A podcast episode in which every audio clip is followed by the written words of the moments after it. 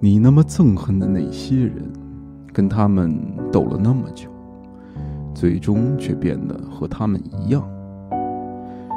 人世间没有任何的理想，只得以这样的沉沦作为代价。加西亚·马尔克斯，《百年孤独》。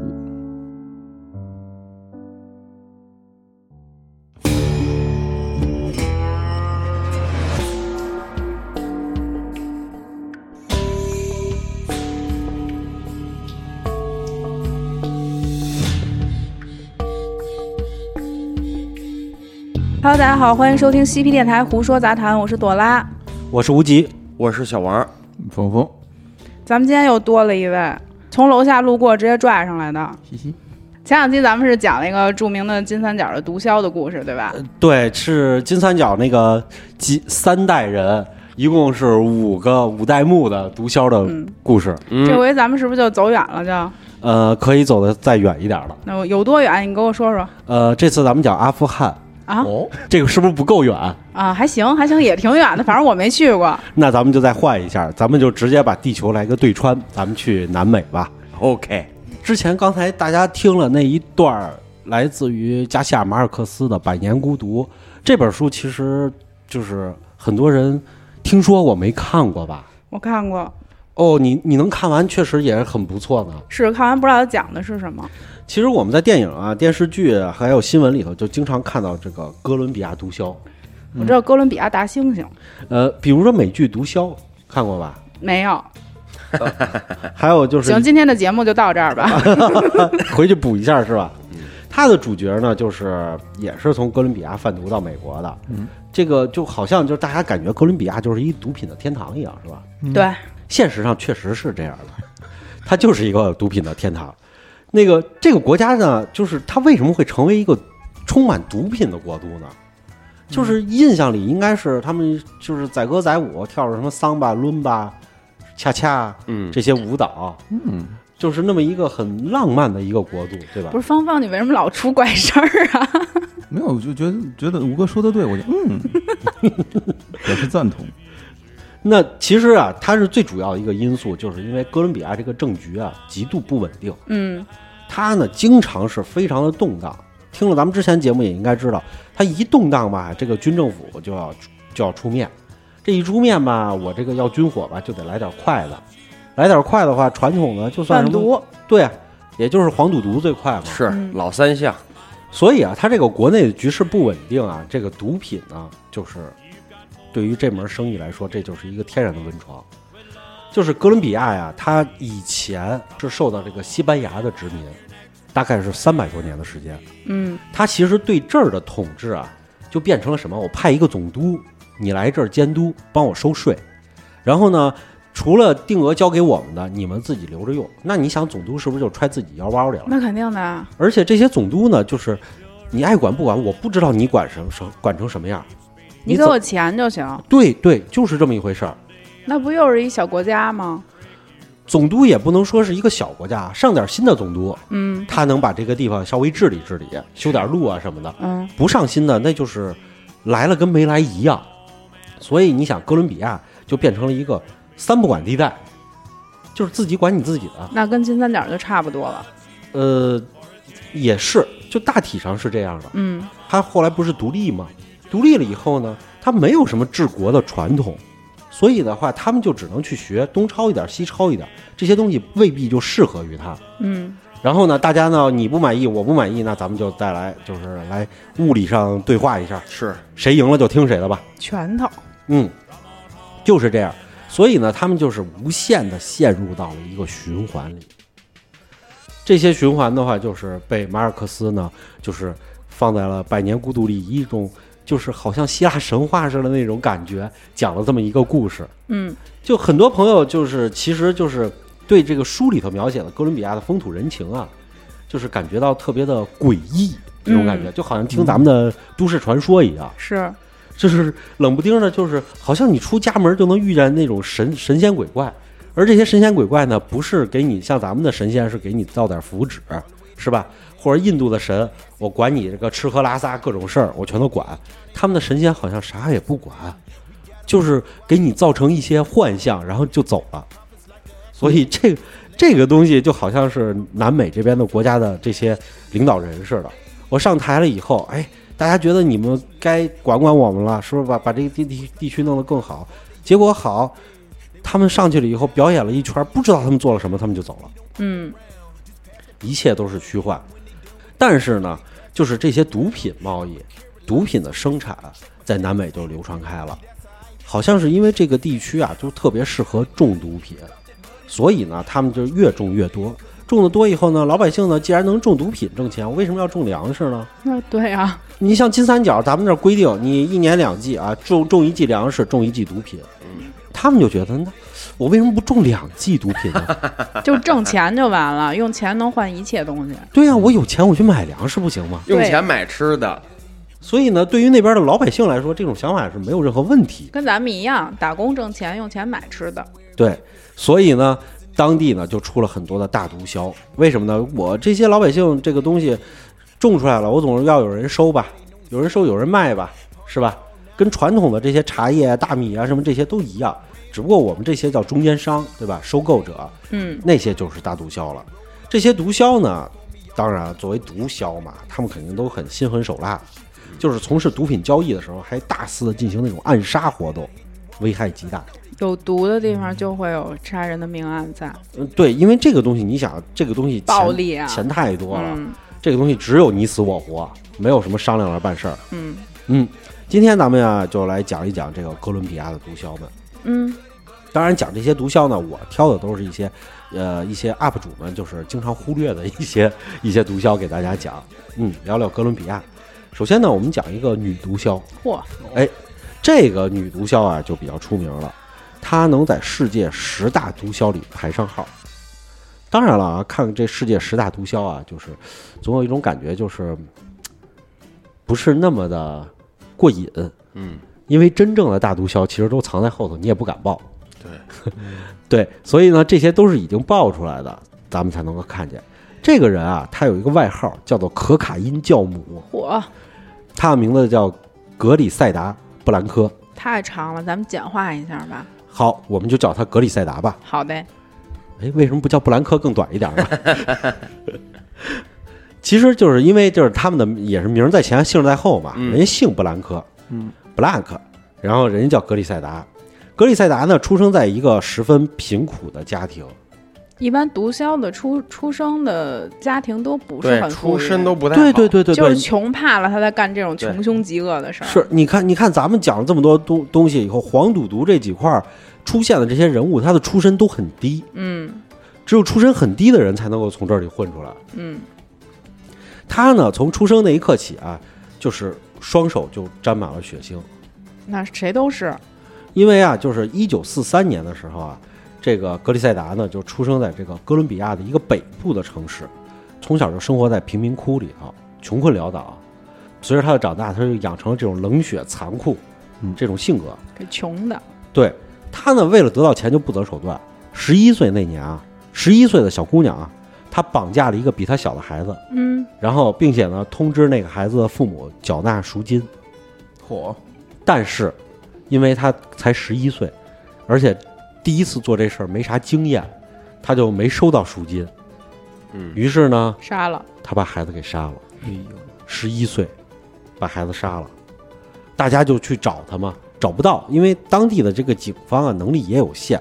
十四岁的时候啊，就是她妈妈的男朋友啊，就是就是想要这个，咱们应该管他叫猥亵吧，嗯，因为她十四岁，年满十四岁，从法律上规定，那也算幼女吧强奸幼女，是。所以呢，这格里塞达呢就离家出走了。嗯，出走了以后，他没有什么钱啊，嗯所以他就只能去偷小偷儿，啊，去偷别人的这个这个东西。后来呢，再长大一点以后，他这个偷啊，就毕竟是有一搭没一搭的，嗯这个东西也不能长期的挣来钱。于是呢，他就从事了一个传统的利润相对较高的一个职业，小鸡儿，对，就变成了一个性工作者。哎呦，在这期间呢，她就认识了她自己的第一任丈夫。这个男的呢，是从事的是办假证的生意。嗯，就就身边没一好人呗，呃，这嗯这你想嘛，就是这样嘛。他那地区都没有好人，技术工种，对，他这起码还有点手艺人，对吧？技术工种还 行，他们俩结婚了以后啊，就是怎么说呢，还是得想再挣更大一点的钱，是吧？嗯，你想这个技术工作和这个办假证，它毕竟都是小打小闹的，做大做强，挣不。来什么钱。嗯，所以呢，为了更快的挣钱，俩人就决定啊，贩毒，嚯，是从哥伦比亚把毒品走私到美国。哎，怎么哪儿都往美国运毒啊？因为美国大户儿，因为美国有钱是吗？肯定的啊美呀。国这美国人对他需求大 呀，你往别的地方运的话，你运过去了以后，好不容易拼死拼活运过去了，还得找买家，不好找。是是，你是去找别的国家，他们也买不起 啊。美国说不好听的，美国每个城市都有一个那种区域嘛，对吧？嗯你只要往那个区域里一站一亮，自己有这个，你就立刻就能卖出去了。是，在这期间呢，就是他们就越挣越多，越挣越多的话，就发现了，哎呦，哥伦比亚有好多人跟我干一样的活儿。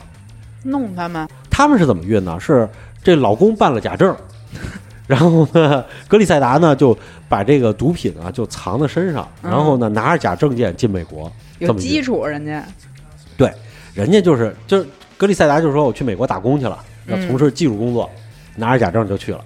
所以呢，就是运着运着就发现好多人跟他们干一样的活儿，别人也有这技术，他们会，别人也会，那怎么办呢？遇到这问题，商业运作起来啊。学习哎，在咱们中国人就认为咱们要联合成一个集体，然后完了以后走更多的东西，是不，吧？我我觉得我想给他们挤走，那你想给他们挤走是吧？嗯？但具体这个手段，我估计应该比我想的残忍的很多。是格里塞达就觉得那这很简单嘛，把他们都杀了就行了。行，哦够直接。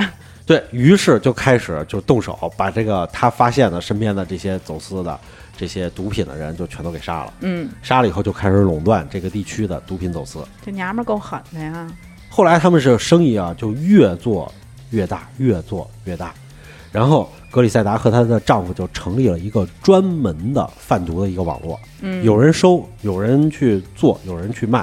各哎种部门分工明确，对对对，这就做大做强了。团伙作案了，有了钱以后，这就出现问题了，嗯，就是因为有了钱以后，这这两口子啊，就经常分配不均。格里塞达觉得呢，自己呢一手打造的这个网络，自己去运毒，这风险更大，应该拿的更多。嗯，她丈夫觉得我办假证的话，证是我办的，是吧？我这投入了这个自己的手艺，我他应们该分多点儿。他们不是两口子吗？怎么还会因为钱打架？就是别说什么爱情不爱情，都是利益绝对是第一位的。我觉得对他们来说，因为啊，就是咱们看这个马尔克斯的这些作品，可以发现，就是在那个地区，在哥伦比亚这个地区啊，可能就是你未必一辈子你们俩就过在一起，嗯，不够忠诚，随时你准备就是爱情没了，我们就分开了，明白？这也是一种浪漫嘛。真够浪的。后来呢，结果呢，分配不均了以后呢，就是她丈夫就说啊，这个这个不行，自己要划出去单干，嗯，说干脆咱俩就别干一伙了，反正我也有人，你也有人。格里塞达就很生气啊，说你要是单干把这个拆出去，咱们不但变弱了，而且的话你就变成我竞争对手了。嗯，那你要是有这想法，可以啪一枪把他打死了。杀了之后呢，他又看上了自己这个团伙里的另外一名贩毒的分子。这个贩毒分子呢，就是在这个团伙里很有地位。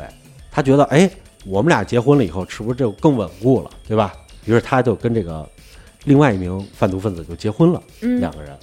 过了几年呢，这个贩毒分子也在想，这个钱呢，你看我这么多的人入伙，我是不是应该多分一点？这个大头总是你拿，我也觉得不太合适，对不对？嗯，然后呢，格里塞他就想，哦，你也想多分一点是 吧？弄死。啊，不对是，说这集我看过，上一次咱都演过一次了，这一次是不就更简单了吗？是胖一枪把她丈夫打死了，嗯，这就打死了。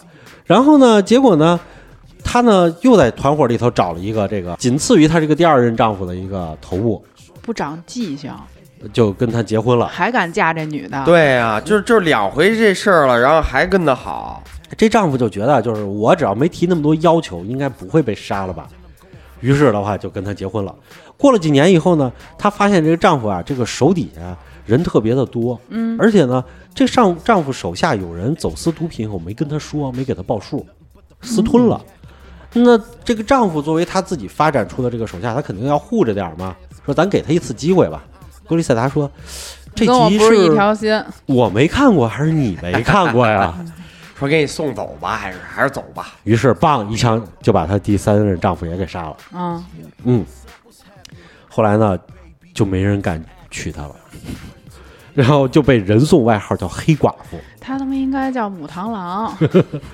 就是嫁一个杀一个。啊嗯，哎，然后呢，她不止杀自己丈夫啊，心黑手辣。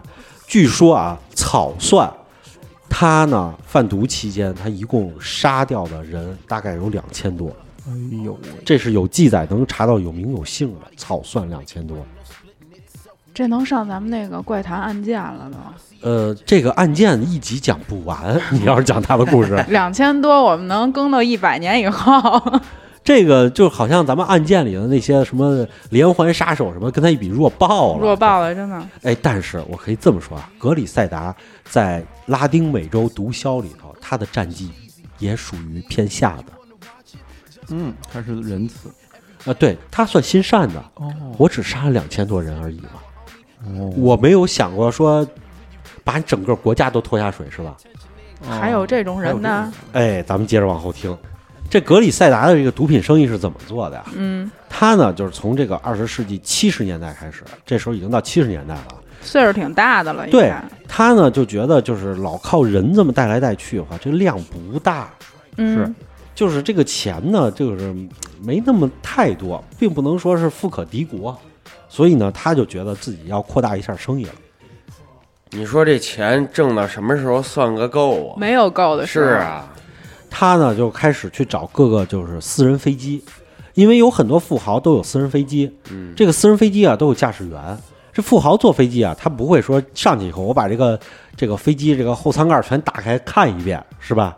哦，就是他他不会去检查一遍我飞机里还有啥呀，什么是不是就我一个人坐呀？没人这么想，是是，上去坐着飞机就飞走了。嗯所以他就利用这些私人飞机的关系，开始运送毒品，嗯，把毒品放在这些飞机里。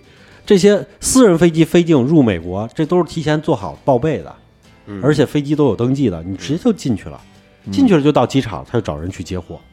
而且他还发现啊，他让人带毒品进美国啊，这事儿老被查抄，损失那太大。那怎么弄啊？哎，他就成为了世界上发明第一个发明人体带毒的人。吃进去那这种，太牛逼了。然后再这吃个泻药拉出来。对，我就觉得是这个当时那个年代，他发明出来这这个东西，就是你如果是一般人，他真想不到，确实是我我觉得这想个不到风险很大的。他那个不是有一那种橡胶套，然后把毒品嗯放进去吃下去，如果中途要是说破的话，这人是必死的。对，死了之后做做尸检，就会发现他身体里边有毒品。哎，格里塞达为什么能发现这个呢？就是我觉得这跟他的这个生活有关。是什么呀？就是他因为一直生活在底层，这帮底层人啊，他们去矿场打工的时候，大家记不记得这个血钻的故事？嗯，啊去钻石打工，去黄金厂打工的时候，我我就偷摸把这个东西吞到肚子里，回去以后再把它拉出来挑出来，嗯然后我就把它给带出来了。哦，所以呢，他其实发明这个东西，就手段残忍是残忍，但是这是他们那边底层人的一个生活必备技能。嗯，嗯我就赌这么一把，他狠辣的手段，加上他隐蔽的贩毒手法，让格里塞达的贩毒生意就越做越大。这个女毒枭鼎盛时期，基本垄断了哥伦比亚的毒品买卖。哦，这么大，而且啊，他在他发展下线，他在美国啊，他的交易网络覆盖了全美国所有的州，嚯，这些大城市里全有他的下线，帮他来销售毒品。他曾经在一个月之内啊，把一点五吨的可卡因运送到美国，哦，一点五吨。这从他开始，这个毒品啊，往往外运，往美国运，已经开始从论吨算了。嗯，其他的毒枭呢，听说了以后就开始模仿他。嗯，一时之间啊，就是这个人体贩毒的，还有就是进美国的这个私人飞机的飞行量就多了好多。嗯，哦，大家就把他称为贩毒界的教母。但是啊，这个人呐，就是出来混总得还的。怎么还的？我听听。对，这个格里塞达这个人呢，就是他钱不少，他仇家更多。跟钱没关系，跟他杀的人有关系。我觉得这个仇家跟钱也有关系，他嗯毕竟他占了 这么抢多人，钱了，大家觉人得家看着眼红呗，就觉得这事儿没技术门槛儿啊，你能干我也干啊，是吧？一九八五年的时候啊，他呢，就是有一次在美国考实地考察，在指导工作的时候，就被这个美国的禁毒署呢就给逮捕了。嗯，禁毒署逮捕了以后呢，就是说禁毒署就说呢，那给我提供点素材吧，就是他我们要判他。这时候就突然蹦出了好多好多人，就说啊这、啊太坏了，满身大汗， 这个这个这个，哎呀，素说素材太多了，说是给你 surprise， 大快人心。就是让你看见识见识什么叫罄竹难书、嗯汗牛充栋。结果一堆素材交上去了以后呢，结果就被判刑了，嗯，判了他十九年的监禁。哎，我觉得还挺能活的，就你想，这已经是一九八五年了，嗯，再对十九年，是他是四三年出生的，也就是说这会儿四十二岁，哦，再加十九年六十一岁，嗯其实也还可以啊。就是二零零四年呢，他就被释放了，释放了以后呢，他就回到了哥伦比亚。回去了以后呢，这时候已经就是这么长时间过去了，早就变了天了。十九年呢，他也没减刑什么，那就是说在里边应该表现不太好，就是也没想给他 减刑，他这怎么减就是啊？按日子出来的。他这都够杀他好几回的了，就是嗯美国那边想了，我没给你判个一百多年已经不错还了，是宽容，搁咱们这儿早毙了是，还是说就还是有钱的买了买嘛，啊！对，这才是十九年。嗯然后出来了以后呢，结果一看自己的组织也没了，自己的网络也都被别人吞了。物是人非了，是啊，这就完全不是自己以前的生活了嘛。所以就自己带着钱就回到了家乡，过着深居简出的生活，嗯，算是金盆洗手了。但是啊，这个钱多了，仇家不少；但他杀的人多了，这个仇家也不少啊。嗯，嗯，所以有的人还记着他呢。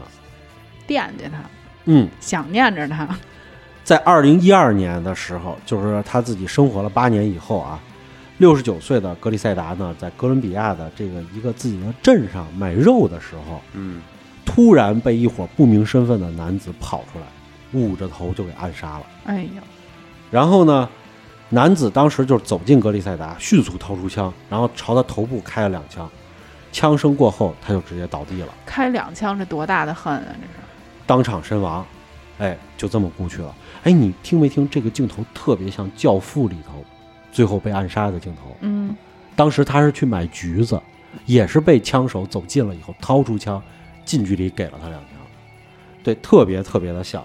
说明的话，他们这些人的最终的结局故事，就好像《百年孤独》一样，嗯它就是一个轮回，转啊转啊，最终会走到这一天。你会拥有财富，拥有自己的帝国，但是最终你会失去一切，嗯，孤独的死亡。格利塞达死了，但是哥伦比亚的毒品交易呢依旧很猖獗，嗯不能因为他不在了就就停止，对吧？对毕竟他还教会了那么多的人，所以呢，有交易呢就有财富，有财富呢就有恩怨，有恩怨就有仇杀。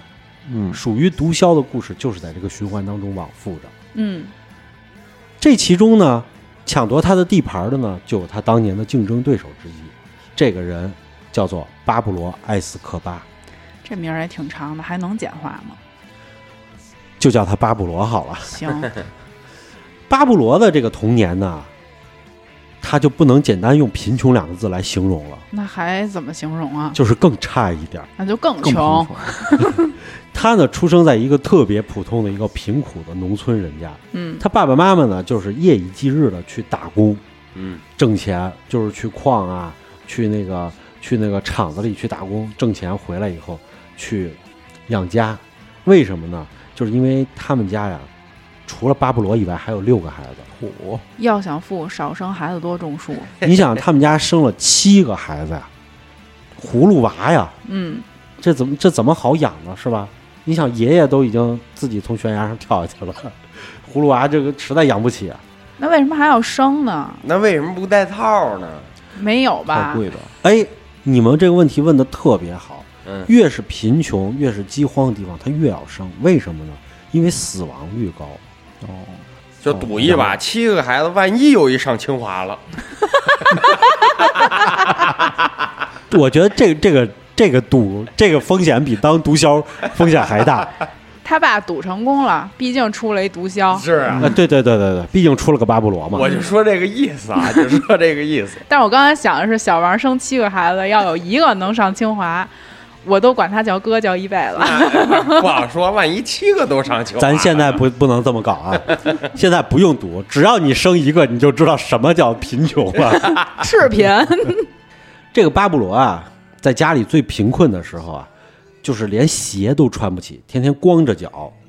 他和他哥每天去上学就没有钱去搭车，嗯，因为每天要走很远的这个路啊，他这个脚最后都磨破了。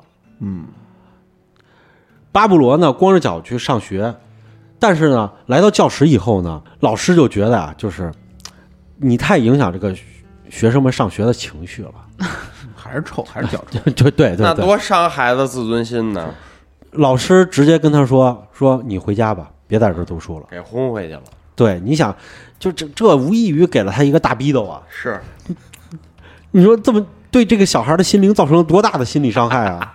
是是是， 所以当毒枭应该的，操就毙他们丫的！巴布罗呢，就感觉到特别的羞恼。嗯，后来呢，从此就产生了一种卑微感。嗯，促使他就觉得自己要改变自己的命运。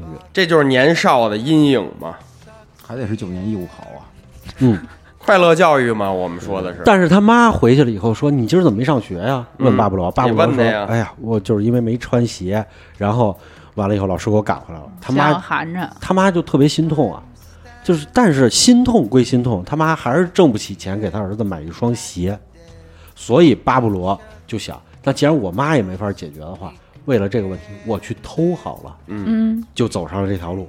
又一佛爷。 嗯，于是他就去偷去了，一偷发现，哎，自己很灵巧，确实有这方面天赋，偷回来一双鞋。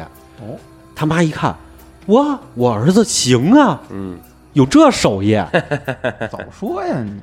哎，第二天就上学去了。上学去了以后，老师看见以后就说：“你这鞋是偷的吧哎，老师怎么知道呢？？”他一个皮鞋，一个球鞋。都有第一次，第一次都紧张。不是，那他给我孙子，他本来偷一双，只有一个人丢鞋，他偷了两只，就是有两个人都没法穿鞋了。那两个人可能能凑一下再穿上吧。嗯，本来一人找他，现在俩人找他了。嗯，对他母亲呢，就是还是一个很自强的一个人，就觉得自己儿子啊还是这个鞋呀、这个问题确实对他造成伤害了。嗯，于是连晚上都不睡觉了，接着去打工，打夜班的工。打了几天工以后，给他儿子买了一双鞋。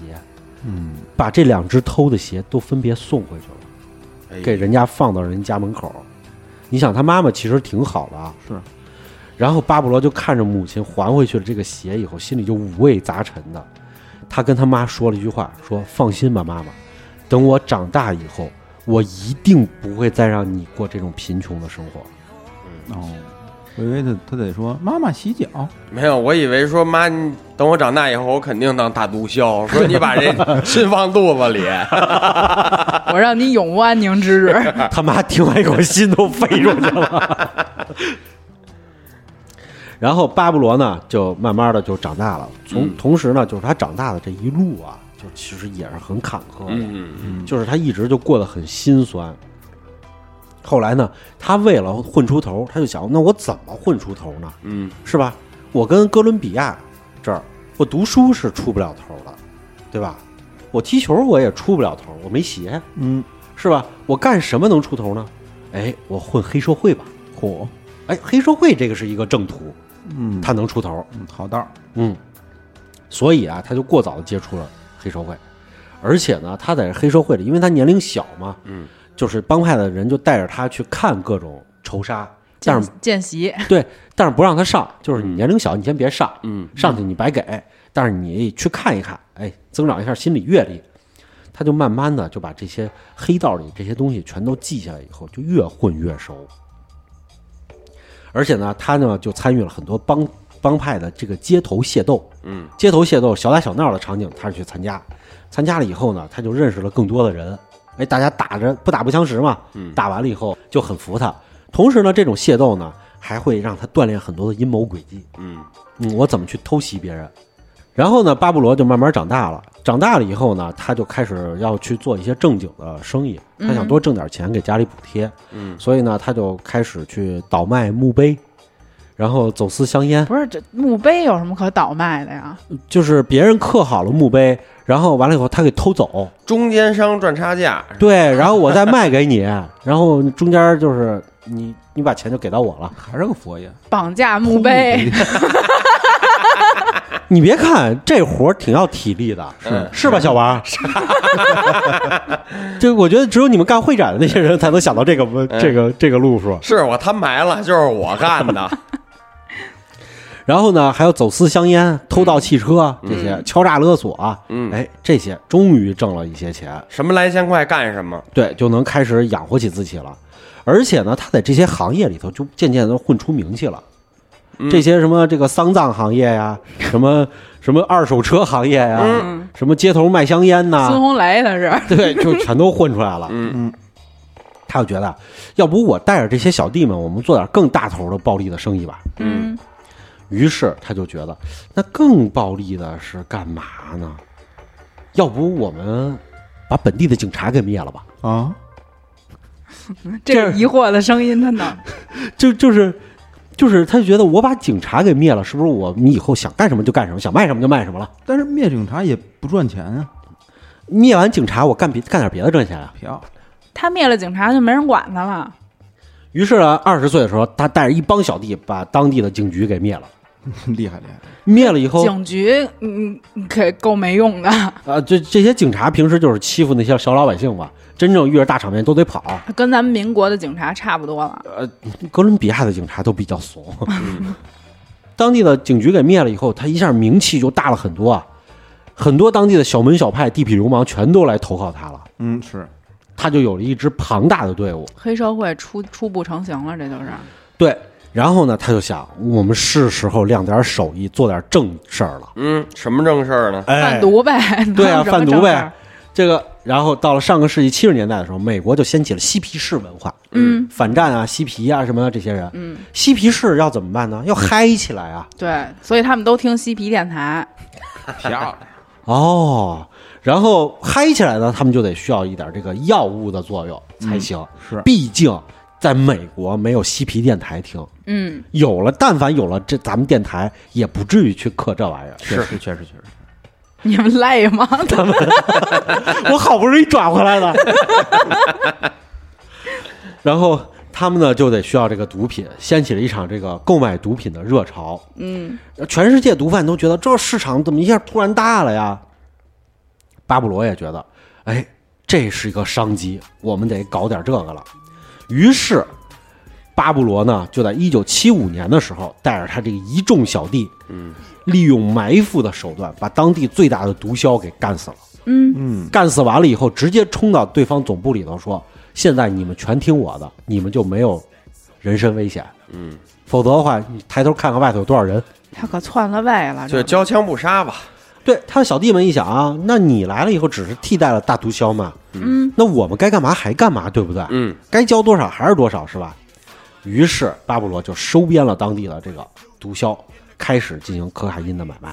嗯，哎，初次试水的时候，巴布罗啊就只卖了几十斤的可卡因，啊几十斤，呃，就不你少赚吧也。就你跟你跟前面的比比，嗯几十斤那这是啊算对试手，对吧上面？那女的是伦敦买的，这就只够他一个人儿身上携带量了，嗯，是吧？飞机的话，几十斤拉一趟都不够那油费的。是，然后呢，他把这几十斤卖了以后，他回来发现这东西利润高啊，嗯，不少挣呢来钱太快了嗯这收起来这么便宜，卖出去这么高的价格，啊这美国人有钱啊。于是巴布罗就决定，好，大家以后就不要去什么偷盗抢劫了，都别干了，咱全干这活儿。嗯，全全都过来，过来，过来开会。我告诉你们，咱们就干这个了啊。嗯。然后他发誓，跟所有人发誓，咱们要成为哥伦比亚最大的毒枭。哦，你想，他上面还有好多哥伦比亚的大毒枭在上面坐着呢，轮到他的话，也得二十多人以外，三十多人以外都都有可能了。嗯，于是啊，这巴布罗啊不是一般人，他就开始啊让自己手下人去这个大学里头去找这个专门研究化学的人才。啊，回来以后，我开了一家毒品研制工厂，实验室搞一个，专门给我提高品质。就是提纯嘛，说白 了，科技还是第一生产力，哎，你看他跟别人就不一样了，为什么呀？就是说我啊没法在这个这个数量上占击败你了，我从质量上提高，哎做一个嗯尖尖儿，慢慢的我这不就能抢市场了吗？嗯，我卖的毒品比你们好，克起来的话，人家更嗨，那我就赢了。嗯于是他就开始用这种方法研制自己的可卡因，研制成功了以后，他拿手下人一试，哎，你先试试怎么着？人一试死了啊不错。 然后呢，而且也没死，巴布罗说就他了。嗯然后巴布罗呢就采用了老办法，去雇佣了飞机，让这些飞机的乘务员，那不是私人飞机都已经被人包了吗？嗯他就去找这个公家的飞机，啊，航空公司买通乘务员了以后，乘务员不都是你想空姐儿都拉着一箱子上去的吗？对，啊箱子里都给我装毒品，火拉到美国以后给我放在那儿，那儿有人接，然后你们再一箱一箱再把钱再给我拉回来，就这么走，哎，它就形成了这种闭环。但是啊，这个闭环啊有一个问题，就是中间人要抽大量的抽成。嗯你想是不是？就是我空姐儿干这个，我有风险，我得抽一刀；我那边接的人，我有风险，我也得抽一刀。为什么那边不是他巴布罗自己人？他只是这个毒品产地的一个人而已，啊嗯嗯卖出去的高价格也是人家卖的高价格。巴布罗就觉得自己这个钱挣的太少了，这跟别人没法比啊！是而且不但没法比，老子还投入了研究经费啊！是是跟你们都不一样啊，亏大发了。所以为了改变这种尴尬的这个局面呢，巴布罗就想，那我就要跟别人不一样，干脆他自己修了一个飞机场。哎，对，巴布罗自己建了一个飞机场。都做这么大了，对他，他他的格局，你看一下就跟别人不一样。打开哦嗯我先搞研究室，再修飞机场，在飞机场旁边弄了一个仓库，这个仓库里装的全是毒品。在我这儿起落飞机，别的人都不装了，就全装毒品算了。哎呦所以呢，它每架飞机平均可以运十吨左右的可卡因。牛逼，然后呢，它的这个毒品研制所啊，每天平均每天可以生产一万公斤的可卡因，哎呦十吨啊，就是十吨。你数学真 好，所以就等于是一天一架飞机的往美国运，每架飞机十吨。然后呢，巴布罗呢就觉得这个我这个格局大呀，我就在机场旁边就开始修设施，嗯给这些贩毒人员住，还修这个豪华的公寓，这是我研究人员待遇非常好。然后再建超市，然后建这个这个建建这个车库、娱娱乐设施、宿舍、医院、食堂，反正什么都开始往上建。哎民别说生问题这些，你说他们这单位还挺不错 的，听听的 我都操，我想入职可能有点是有点心动了。然后呢，就是不是人多了，这个势力大了以后，这个人才也多啊，人才多了以后，他就觉得，那我光拿飞机运，我这是不是跟你们都一样啊？亏嗯对呀、就是大家都走这条航线，而且我这越生产越多，人多了，生产多了，我这飞机不够运啊，机场修的有点小了，那怎么办呢？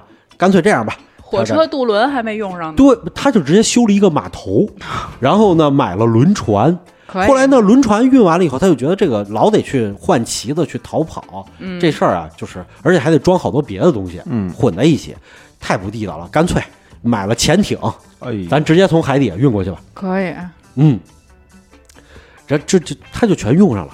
用上了以后，他就把能用的所有交通工具全用上了。我就想知道这时候他妈怎么想的，我觉得他妈可能已经赢麻了。佛了都，就是反正呢，就是他，结果他这些，你想待遇这么好，人才又多，这贩毒人员他们的工艺技术就不断娴熟啊，嗯这一下就变成了这个贩毒界的高科技领军的企业，是是是对，一下他就变成了巴布罗，就变成了这个墨西哥最牛逼的毒贩。嗯，这会儿不能说他是最大吧，只能说他是最牛逼的。嗯，然后就出事儿了，他搞挺高端，哎，对，咱们这不是说了吗？咱们前天一道好位，轮回，苍天饶过谁？咱们这个可卡因教母不是被美国给抓了吗？嗯，抓了以后，他手底下这批人啊就群龙无首了。嗯，这时候巴布罗就说：“群龙无首了，没事儿，你们该干嘛干嘛。而且我告诉你们，我给你们分的利润更多。不信你问问我手底下去，我是哥伦比亚手头最阔的毒枭。嗯，于是的话，他的手下迅速就被巴布罗给收编了，嗯势力越来越大。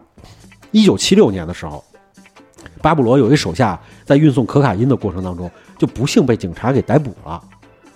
然后顺呢，藤摸瓜呗，警察，对警察其实就是早蹲好了，嗯就觉得就是你挣了这么多钱都不跟我政府交税，嗯，那我们政府官员从哪儿去贪呢？还是钱的事儿。不地道。就不地道，你得给我们交点这个保护费啊。嗯，我哥伦比亚政府很生气，就把他手下逮了。逮了以后呢，就把巴布罗的这个罪状给控诉出来了。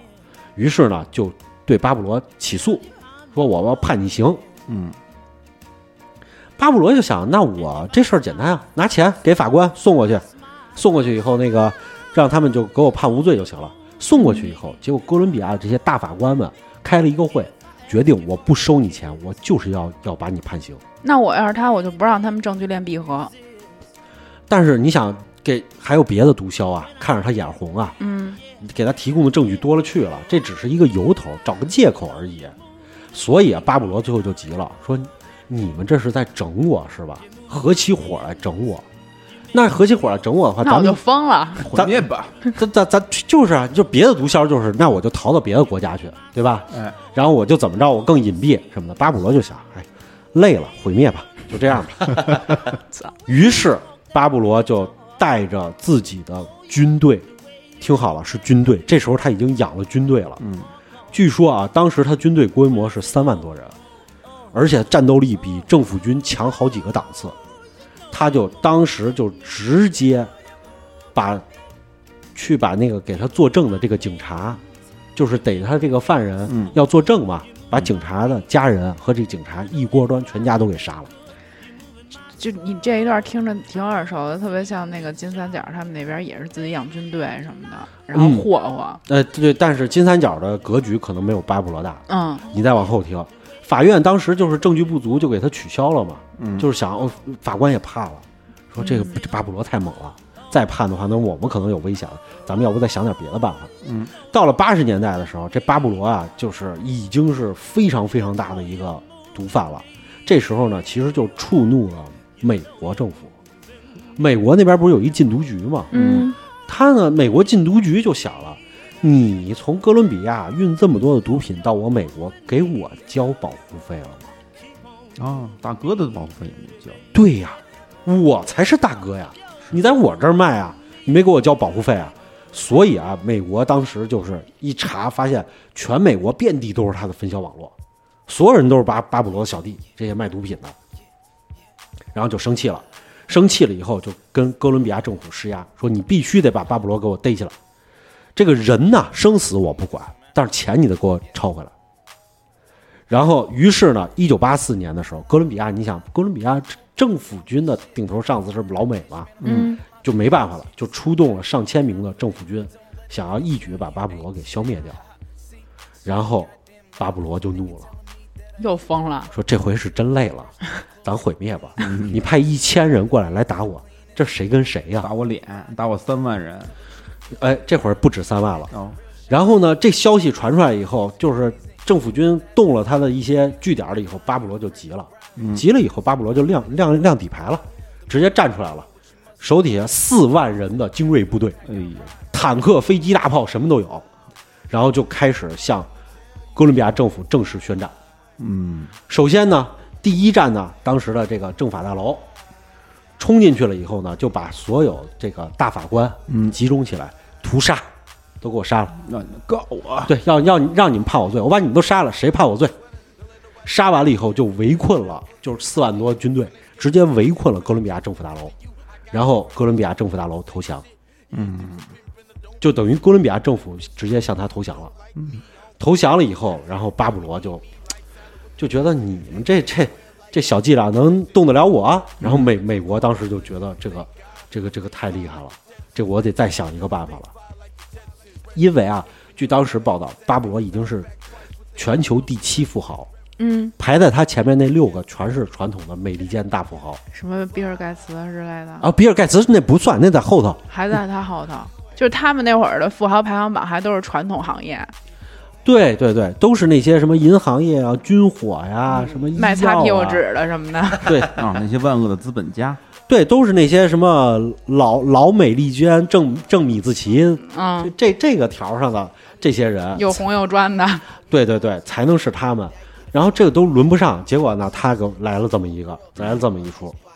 然后当时啊，就是巴布罗已经非常大了，基本控制了哥伦比亚这个国家。嗯，就是他说什么，就别人都不敢动他了。而且巴布罗不但控制了政府，还控制了哥伦比亚的老百姓。老百姓觉得巴布罗太好了，给我们挣钱，不只是嗯巴布罗啊，在当地来说就是最大的善人，他给当地啊修机场、修路，然后搞慈善、修医院、建学校，然后呢，老百姓呢定期还都可以拿从他手里拿到分红。这不是坤沙吗？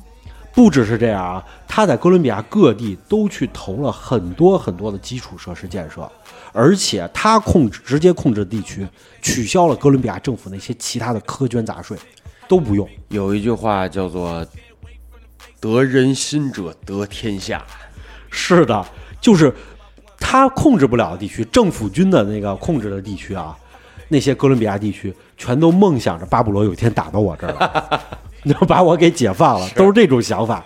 所以你想，当时的哥伦比亚政府得有多怕他？嗯，就是他有一天想，那既然这样，要不我自己当总统算了吧。牛逼，哦有道理，非常想 真惊，了！是，就是在他之前和在他之后，可能都没有毒枭这么想过这个事儿。”。嗯，小王上期怎么说我来着？这个人的野心大大的坏呀！是是是，是，就是就是你的格局没有人家那么大，没错没错没你错。我我只想着吞并缅甸，我还没想当总统。就是你没有想到，我干脆我就自己当个国家总统算了。我就想着衣食无忧就 OK 了， 是啊，能把你那宝可梦收集全哎了是对吧？对于是的话，他就当时参加了竞选了。嗯，参加了竞选以后呢，当时啊，哥伦比亚一听说他参加竞选，所有的这些政治候选人我不选了， 嗯，就我我我还想要条命呢，是吧？我就不选了。但是但是有有一个人，这个人叫做加里维亚，嗯，这哥们儿是个天降猛男。嗯，他说我参加竞选，我就要跟巴布罗对着干。巴弄死他，弄死他！巴布罗心说：“哇，这这国家还有居然敢跟我对着干的人啊！我这个太新鲜了，那咱们就弄死吧。”于是的话，他就开始策划了各种什么汽车爆炸，嗯，然后就是这个这个加里维亚出门得坐汽车啊，嗯，坐汽车以后汽车爆炸炸死他，没炸死。然后呢，加里维亚坐飞机，那咱们飞机爆炸吧，嗯，就给这加里维亚的飞机里头装了好多炸弹，啊，起飞以后咣炸了，完事儿，炸了以后加里维亚没上去，防着他呢吧？啊，所以他就活下来了。这个人就结果巴布罗就发现，哎，这怎么居居然来了一个就就是有这个神功护体的人啊，炸不死啊。于是他就开始疯狂地向加里维亚就是进攻，据说啊暗杀了八十多次，就是冲出来人拿枪刚刚打，暗杀八十多次，每次都因为莫名其妙的原因加里维亚没死成，不多不多，没有哦卡斯特罗多。他有背景，不不知道这人有命， 只能这么我只能这么告诉人你，卡斯特罗有多少条哦命？六百多 条。卡斯特罗这个命就比较多了。嗯，对，然后这个加里维亚没有被除掉，他就出事儿了。结果全国大选完了以后，加里维亚当上了总统，嗯哎呦，那巴布罗距离史上第一位毒贩总统只差一步白忙活。啊。然后呢，结果呢，当上总统了以后，结果美国那边也换总统了，嗯，换了谁啊？换了老布什上去当总统。哦老布什原来干个什么的呀？原来是 CIA 的，哦管 CIA 的人，CIA 管什么呀？有一块儿就管这毒贩。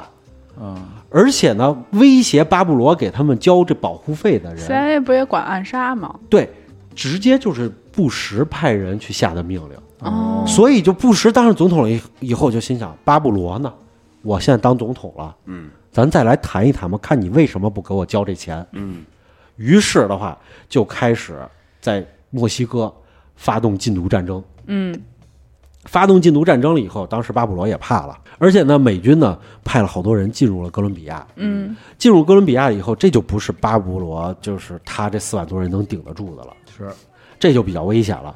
然后巴布罗呢权衡利弊了以后，经历了几次这个端端窝点儿啊，嗯，他就觉得，那我既然在国家这么，我这个墨西，我我既然在哥伦比亚这么有地位，我干脆我还是自首算了。嗯，我自首了以后，我能保条命啊。嗯于是他就自首了。自首了以后，布什就心想：那人都自首了，那你哥伦比亚当局，我给你个面子，嗯是吧？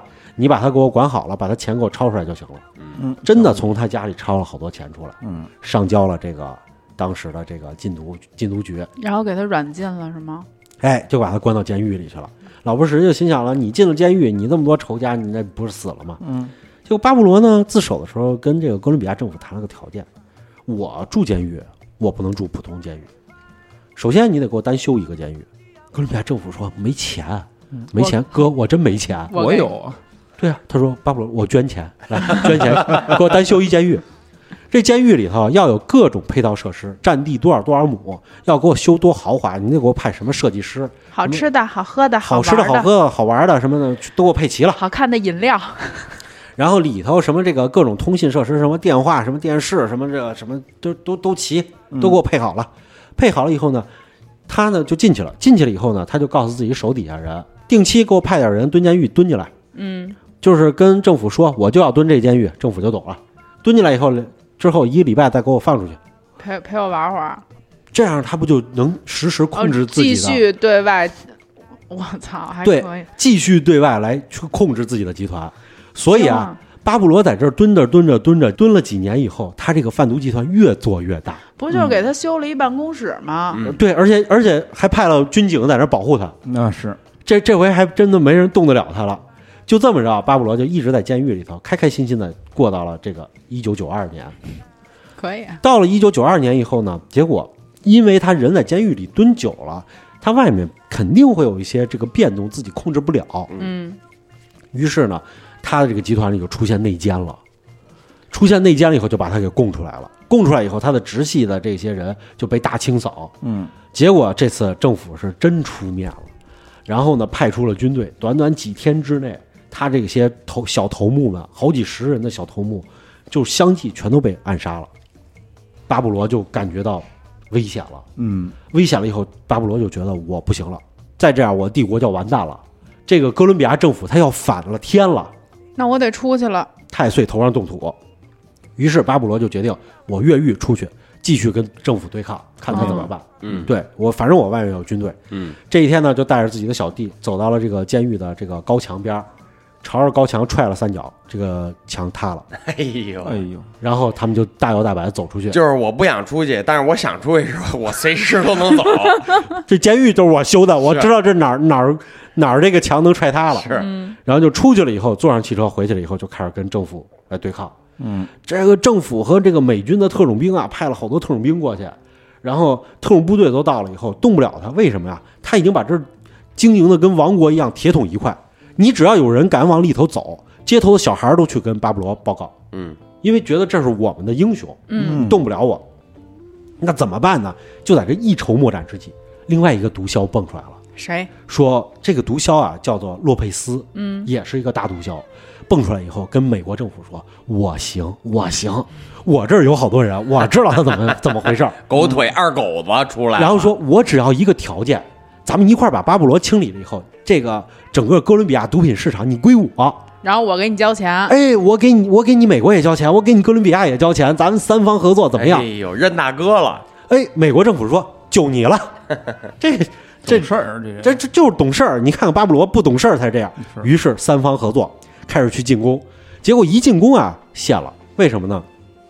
哥伦比亚政府军是没有任何战斗力的，不敢打，嗯，实在打不过人家。嗯，美国特种部队呢到了哥伦比亚以后，发现啊没地图，为什么呢？哥伦比亚当地的人就是告诉你怎么走路，传过来的消息都是左转右转，左转右转，左转右转。嗯，然后这个这个特种兵就说左转右转，我们怎么去啊？是哪儿知道你这左右是哪儿对的，走哪条路啊？所以的话，他们也动不了，这进不去。结果啊，这个洛佩斯这人啊，就用力过猛了。嗯他觉得我背后是有政府和美国撑腰，嗯于是洛佩斯派出了自己的手下，全国的追杀这个巴布罗的这些人。嗯，结果变成了洛佩斯在前面冲，后面两拨人在那儿看着他。冲着冲着，洛佩斯觉得不对了， 就他一人认路， 洛佩斯觉得这事儿合着就是我干的，对你 呀，们两方在这儿坐着收钱，啊拿不我行，拿我当枪使，是啊这这实在不行啊！说这个这个我这边打成顺风顺水的，你们俩不不动是非常不行的。然后就把巴布罗逃跑的地方告诉美军了。嗯，而且把他这个庄园全都告诉美军了嗯。这次是画了个地图给美军，嗯美军一看，行行，有这地图就行了。你早聊，咱这事儿就解决了。嗯你非得自己说完了就冲上去了，我都找不着你人。美军就空降过去，把巴布罗给逮了。嗯哎，终于在联合绞杀之下，到九三年十二月二号的时候，巴布罗终于被发现了。嗯被发现了以后啊，当时这三方派出了自己的精锐，把巴布罗就围在一条街道里。嗯然后巴布罗就开始去逃跑嘛。逃跑的时候，他们三方就去追，追追追追追，最后还还终于是这个洛佩斯的人追上了。嗯为什么呢？这个走街串巷、翻墙啊，这个美军和这个政府军实在是不不习惯。嗯最后追上了以后，就在他背后开了两枪，一枪打在肚子上，一枪打在腿上了。然后巴布罗就失去了逃跑能力，蹲在地上了。蹲在地上了以后呢，巴布罗就心想：我被捕了，但我不会死嘛，我还有钱。这时候洛佩斯的狠就表现出来了，嗯他的得力手下上去了以后，对着巴布罗的头就开了一枪，直接死。一枪毙命，嗯我留着你是个祸害，我必须得接手你。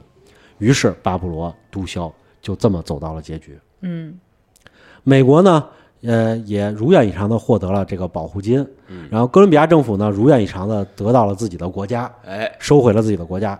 洛佩斯呢，如愿以偿的成为了新一代的哥伦比亚最大的毒枭。一箭 三雕，哎，这个故事就又循环回了起点。嗯那么，美国老百姓们呢，继续扩大着毒品的使用量。嗯对，所以南美的这个社会啊，就跟那个《百年孤独》里写的是一样的，充满了魔幻和悲剧。每一个毒枭辉煌一生的背后都是孤寂和死亡。嗯正如书中所言的啊，生命从来不曾离开过，它只是孤独而独立的存在着。嗯，或许他们真正的悲剧不是贫困，也不是混乱，嗯，而是离上帝太远，离美国太近。哎呦，那今天的节目就到这里吧，我们会在每周一、三、五更新，周一更新《胡说杂谈》或者《变本加厉》，周三更新《好奇症候群》，周五更新《嬉皮胡同》或者《百物语怪谈》。私信主播或者搜索 S E P P Y R A D I O 二零二一，可以加入粉丝群和主播交流。我们下期节目再见。拜拜。拜拜。